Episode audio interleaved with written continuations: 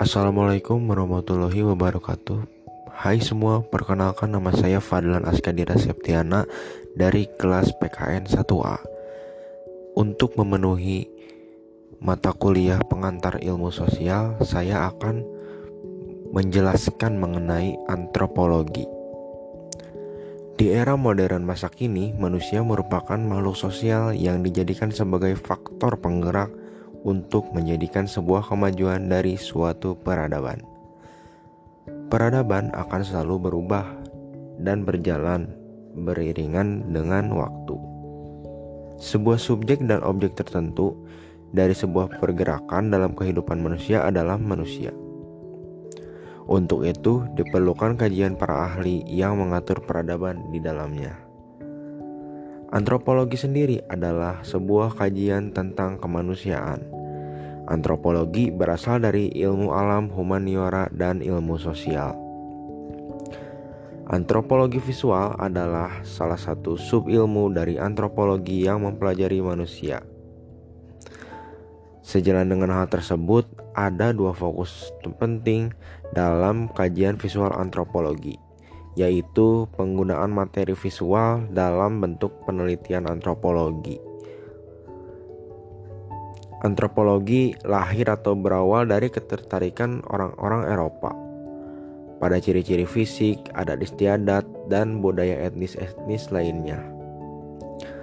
Pada saat itu, kajian antropologi lebih memusatkan pada penduduk yang merupakan masyarakat tunggal tunggal dalam arti kesatuan masyarakat yang tinggal di suatu kawasan geografis yang sama. Antropologi secara tradisional dibagi menjadi empat subbidang.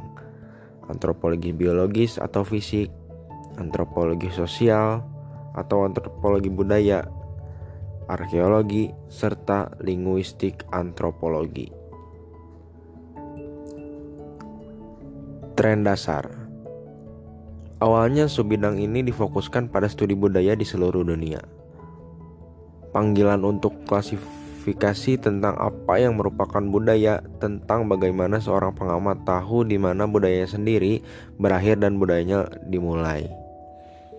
Topik penting lainnya dalam menulis antropologi didengar adalah mungkin untuk memandang semua budaya manusia sebagai bagian dari satu budaya global yang besar dan berkembang. Sejarah antropologi. Penggunaan pertama dari istilah antropologi adalah logika. Diciptakan oleh Immanuel Kant, membutuhkan waktu 25 tahun untuk menulis salah satu risalah besar pertama tentang antropologi. Karyanya antropologi dari sudut pandang pragmatis. Tabel sejarah alam.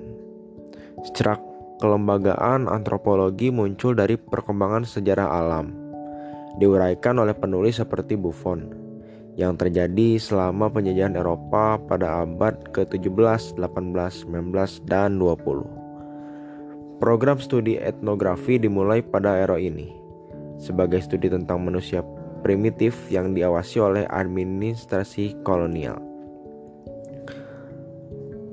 Pertama, abad ke-20 Lalu kedua ada E.B. Taylor Antropologi Abad Inggris ke-19 Ketiga ada Amerika Serikat. Keempat Antropologi Boasin. Kelima di Kanada. Keenam di Prancis Ketujuh di negara-negara lainnya. Dan delapan pasca Perang Dunia Kedua. Kontroversi tentang sejarahnya. Pertama, disiplin itu tumbuh dari kolonialisme, mungkin bersekutu dengannya dan memperoleh beberapa gagasan utama darinya secara sadar atau tidak. Lalu para antropolog biasanya memiliki banyak kekuatan daripada orang yang mereka pelajari. Karya etnografis itu sering ahistoris.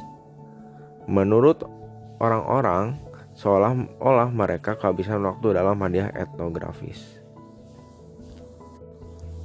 Menurut analisis saya, antropologi merupakan disiplin ilmu yang luas di mana humaniora, sosial, dan ilmu pengetahuan alam digabung dalam menjelaskan apa itu manusia dan artinya menjadi manusia. Secara harfiah dapat dikatakan sebagai suatu ilmu yang mempelajari tentang manusia beserta kebudayaannya.